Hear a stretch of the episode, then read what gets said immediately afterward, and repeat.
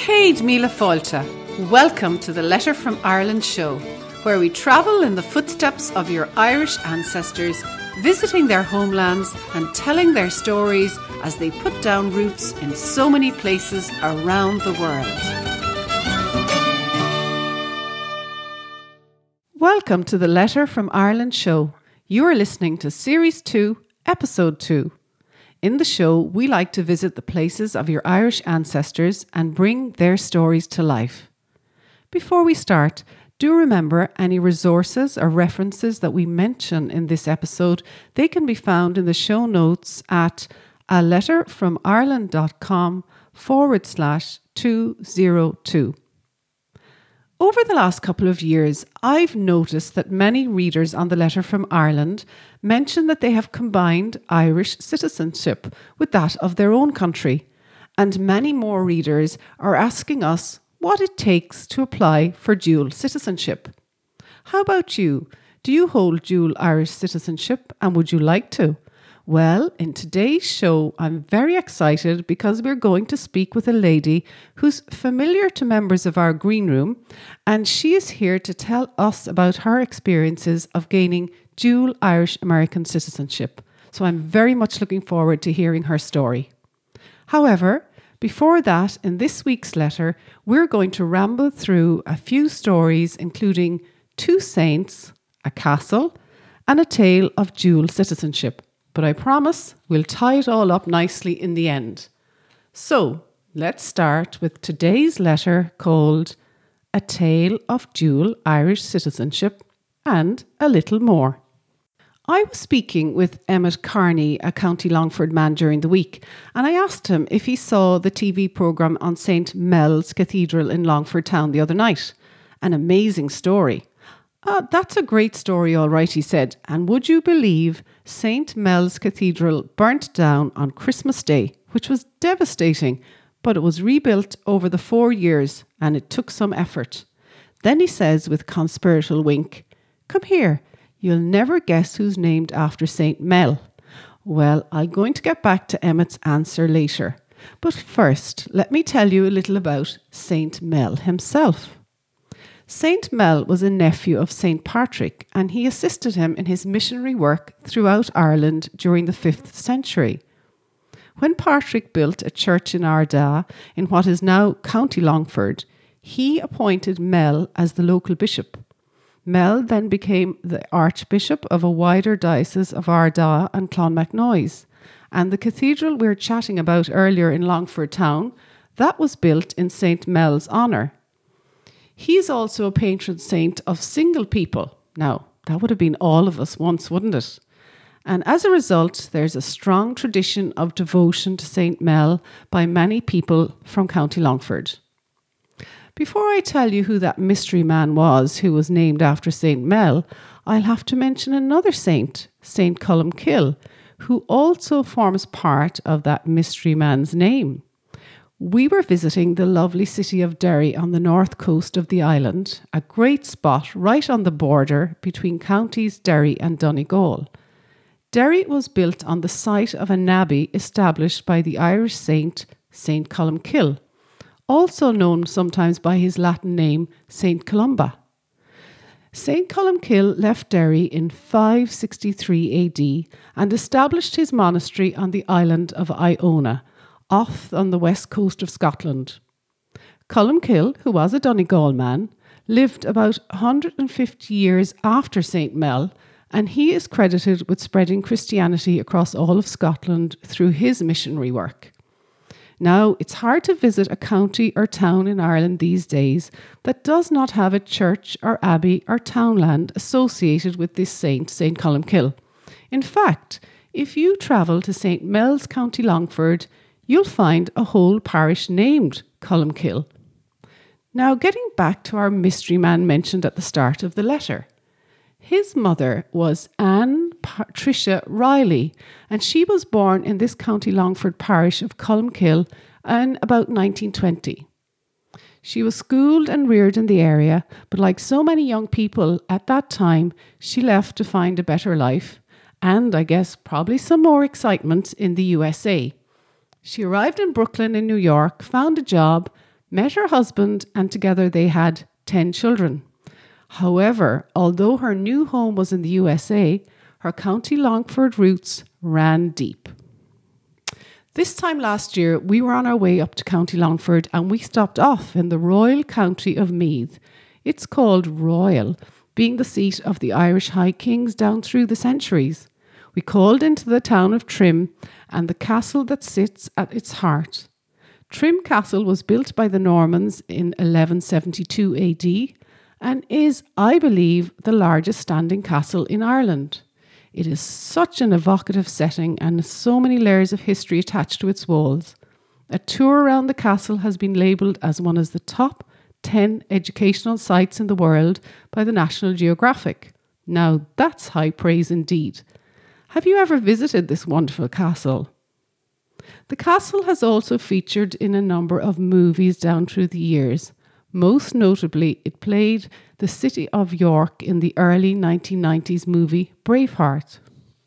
Although set in Scotland, Braveheart was filmed in both Scotland and Ireland, across County Wicklow and Meath. A great film, one to raise the blood temperature. What do you think? So I'm sure you've guessed by now that our mystery man is Mister Mel Gibson. I don't know what you make of all the negative media exposure Mel Gibson has had over the past few years, but it's hard to deny his creativity and achievements as both an actor and director. When Anne Patricia Riley, his mother, met and married Houghton Gibson in nineteen forty-four, she reached back into her County Longford roots and named one of her boys after the two saints associated with her homeland, Saint Mel of Ardagh and her local parish of Columcille, and so he came to be named Mel Columcille Gibson. And given that Mel Gibson has an Irish-born mother, excuse me, and given that Mel Gibson has an Irish-born mother, Mel decided to hold both Irish and U S citizenship and the passport for both countries, as is the right for all people born outside Ireland who have a parent or grandparent that was born in Ireland. I guess that Bishop O'Reilly of Ardell may have reached out to Mel Columcille Gibson to assist with the restoration of Saint Mel's Cathedral. It was burnt down on Christmas Day two thousand nine, but restored and reopened on Christmas Eve two thousand fourteen, and now is in fine condition. It was the largest ecological restoration project in Europe during that time, and it was supported by Irish citizens from all over the world. And if you, like Mel Columcille Gibson, would like to hold dual citizenship, and if you're wondering where to find out more about dual Irish citizenship, go and check out our resources section at a letter from Ireland.com forward slash 202. There we have several links for discovering more about this citizenship, and the very best of luck to you. I've been looking forward to this slot on the show for a while, as we have here with me now today Courtney Bayne, and she's in the studio to chat with us about dual uh, citizenship. You're very welcome, Courtney, and it's great to have you here. Hi, Karina. Courtney, can we start with maybe just asking a little bit about yourself? Can you tell us? Sure. So I um, was born in New York City, and my father was first generation, uh, also born in New York City, with a mother from Limerick. And my mother is second generation Irish from Boston. So I very much grew up between the two cities, um, half time in Boston, half time in New York area, and went to school in New Jersey. Mm. And all of those areas of the northeast of the U S are are quite Irish. Um, so I grew up with um, Would quite you, a strong yeah. heritage, uh, sort of national identity of being an Irish-American. So you were very much aware of that Irish connection as you were growing up then? Yes, yes, definitely. Mm. And I was lucky enough when I was sixteen to take my first trip to Ireland. And it, it was something that I had wanted to do since I was little, and shortly after returning from that experience, I was able to stay for a summer with a family in Mayo. They were lovely, the O'Grady family of Westport. Oh, how nice. Um, yeah. I decided that I wanted to become a citizen, and My parents were very supportive of that process. I was only seventeen when I started the process, so that was a little bit young, but it was very easy at the time. That would have been nineteen eighty-six, and all you had to do, as Ireland is very kind, is prove that you had either a parent or, or a grandparent mm-hmm. from Ireland. So, and you so automatically you, get you worked then through your back through your dad's side, I guess. Through my dad's mother, and um, it was as easy as having her death certificate. Actually, I, I never even needed her birth certificate because I still don't have one for her. But her death certificate, where she died in the U S, said that she was born in Ireland. So once I established that she was born in Ireland from her death certificate, I had my father's birth certificate showing that he was her son, and then my birth certificate showing that I was his daughter. So you kind of have to connect the dots that way, and submitted so, it. And about six weeks later, got a paper saying you are a citizen of Ireland. Excellent. I, I'm just going to take you a little back there, Courtney. What was it like as a young girl coming to Ireland on a holiday? I'm sure it must have been so different from America. It was very what, different, yes. Can you tell us a little bit about that? I'm sure our listeners would love to know. I think that um, it's hard even to, say, explain to my daughters, because the world was a very different place even in nineteen eighty-five. Yeah. There was no technology, so there were no cell phones, no way of communicating. I think about my parents all the time, how they put me on a plane yes. at age sixteen. And off I went, and I had to get from Dublin onto a train to take me out to rural Mayo. Yes. Um, How brave you were as well. I had to uh, think, are these people going to be at the station? station? And if, I, if they're not, how do I get in touch with them? Because they didn't have a phone in their house even at the time. And different times, yeah. It was very different times. And I think that you just kind of had to take a leap of faith that um, it was all going to work out. And of course it did. And they were lovely. I mean, the loveliest people. Mm. And I'm in touch with them to this day, and I've gone to their weddings, and, and um, they've come to the States several times to visit. So I think that that was more than lucky. I mean, that yes, to, to, yeah, so it, that it, it worked have, out. That it yeah. worked out. Um, and I think the... I, I think the lessons learned in that, I, I'll never forget the first uh, night when they showed me where I was going to be staying. Mm-hmm. And I said, oh, this is a very nice room. And nobody else was leaving the room. And I realized I was sharing a bed with two of the other daughters. Oh, my goodness. My sense of personal space at that time. And, um, you know, as far as me saying, well, I'd like to have a shower. And, yes. Uh, yeah. You know, and they said, well, this is the tub. And I turned on the faucet and the bog water came out. And they said, you wait for that to settle down and you scoop that out of the bottom. And then you pour the hot tea kettle over the top of the water. And they're the experiences you'll never forget. But I tell you, they were just, uh, it was the warmest of times. And um, by the, when I left, like I said, I wanted to go back. I went back again yeah. to them the next summer. And then, um, yeah, because you were very young when you. I, I know from a lot of our readers that they're they're older when they start thinking about maybe finding out about dual citizenship. But you were you were a young girl when you started the process. I can just say it was for myself. It was an instant connection. I just felt very much at home. I can't explain that, and I I, I can't. Well, uh, I I must say those words I've heard so many times from mm. from our readers on the Letter from Ireland when they write to us. Quite often when they come here to Ireland, those are the exact words they say, uh, that they find themselves as if they have come home. I think the Irish are a unique group that um, many times they didn't want to leave. And so when they left, they left a piece of themselves, whereas other groups were maybe quite happy to leave and yes. uh, start in a new land. Um, but in the case of Irish-Americans, they took their culture with them in a, in a much stronger way. I think because it's music a lot of times, so it really touches people. The songs, the ballads, the poetry, very much emphasizing the lost homeland. Yes. Yeah. It's something that seeps into the culture in America. I mean, Irish-Americans are probably a mystery to the Irish because, yes. you know, we come back and we have this longing to connect and... And we, we're here every day and we're saying, and thinking, yeah. what is up with these people? You know, how come how come they're uh, searching? And it's because, and the Aust- I, I think our Australian listeners and Canadian listeners will have the same experience whenever you're displaced in a way, mm-hmm. um, when you go to a new land. And those countries are all very young. America and Australia and Canada are, are very young countries. Everybody, except for the native peoples, is from somewhere else. So everybody has a backstory. Mm-hmm. And your backstory is told to you. And you may have a backstory that includes grandparents from, you know, four different places. Yes, yes. And so you're raised quite differently than someone raised in Ireland who knows exactly where they're from.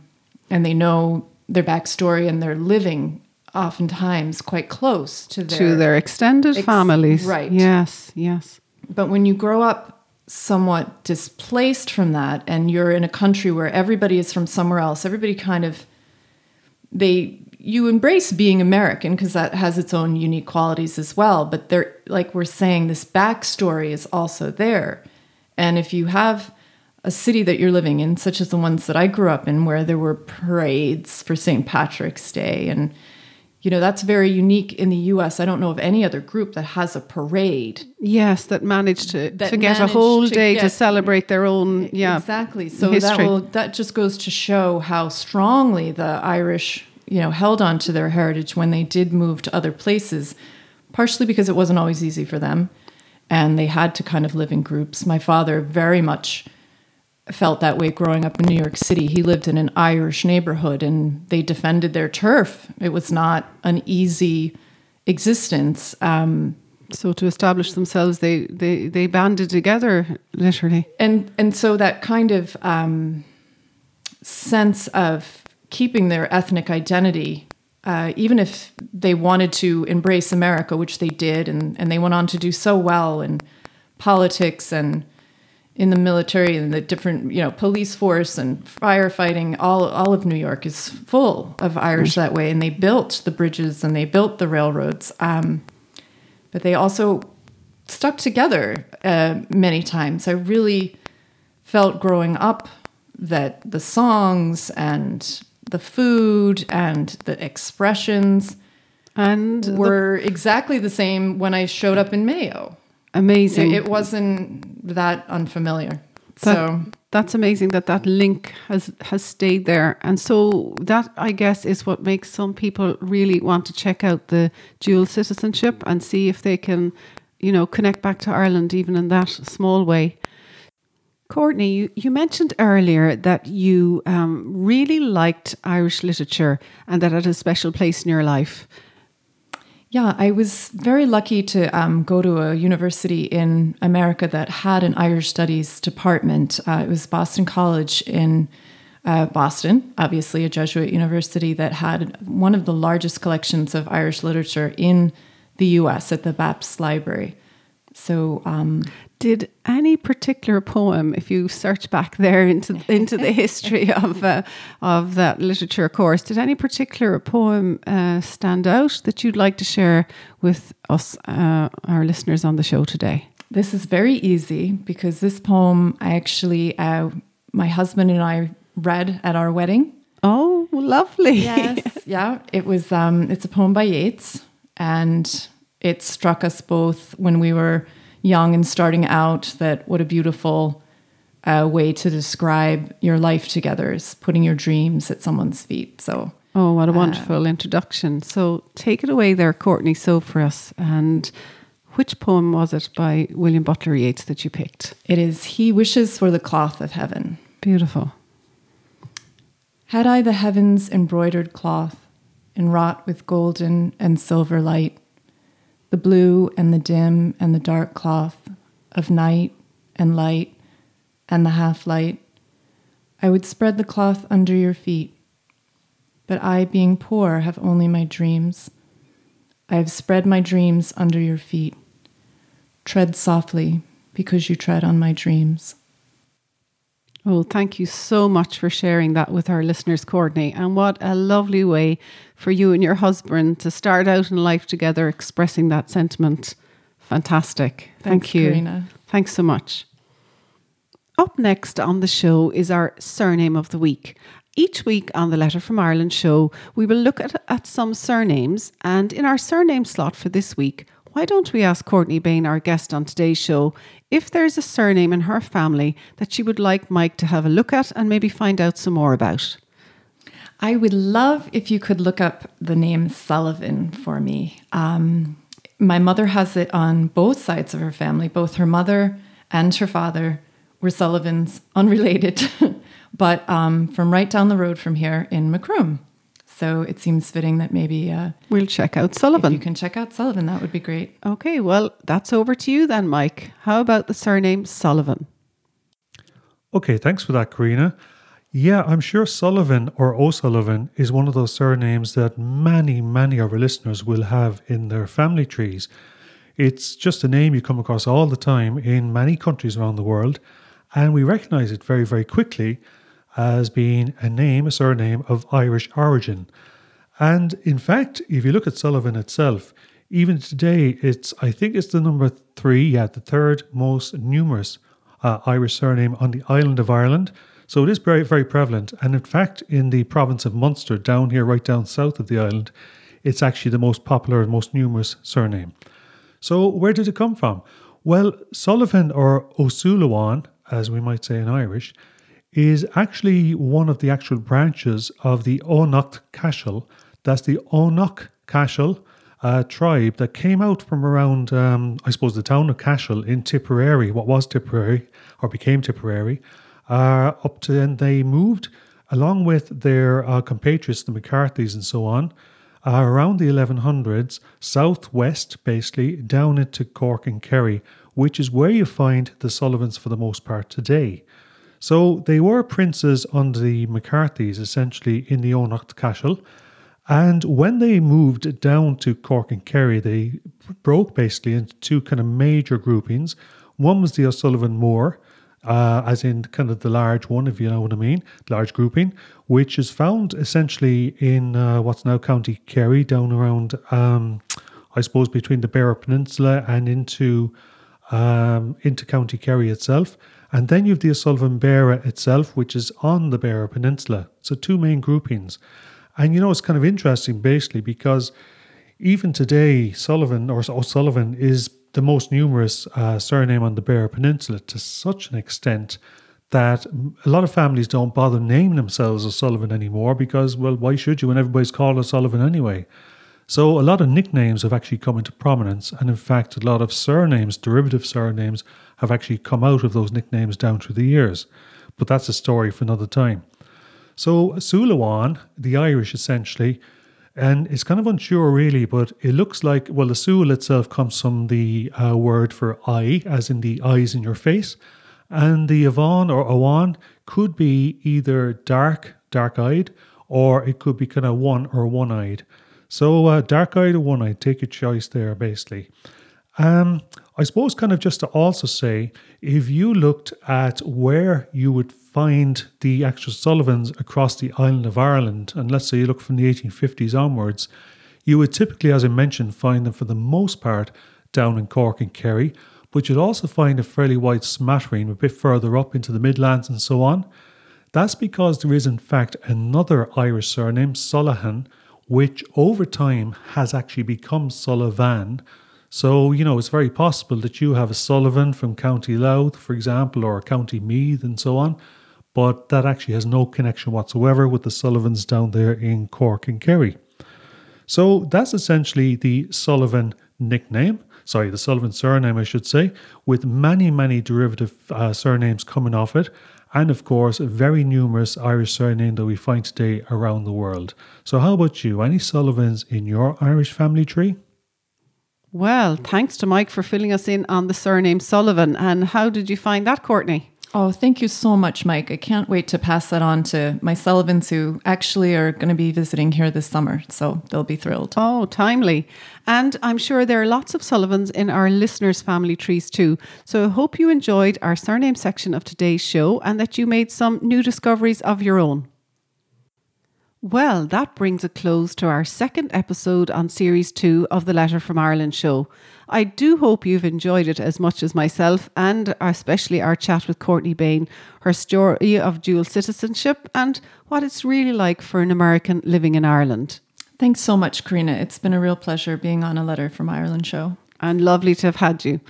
So, Courtney, thanks for sharing your experiences with us here on the show. And of course, to all our listeners, thank you for being with us. And I look forward to having your company again next week on the Letter from Ireland show. Just before we go, thanks again for listening. And if you've enjoyed today's Letter from Ireland show, we invite you to check out our special membership area called the Green Room. You can find full details of the Green Room at aletterfromireland.com forward slash Green Room. And remember there, Green Room is all one word. The Green Room is the essential resource for anyone at any stage in researching their Irish heritage. It's where we delve into all the good stuff to help you break down those brick walls and connect the pieces in your Irish ancestry puzzle. You get access to online genealogists, extensive research tools, quick win training, as well as member-only access to john grenham dot com and a supportive, active community to help you along the way with feedback and advice. The Green Room is the perfect place to be for anyone starting or continuing their Irish ancestry search. So do come and join us at aletterfromireland.com forward slash Green Room. Well, that's it for me, and I'll be back next week with another instalment of the Letter from Ireland show.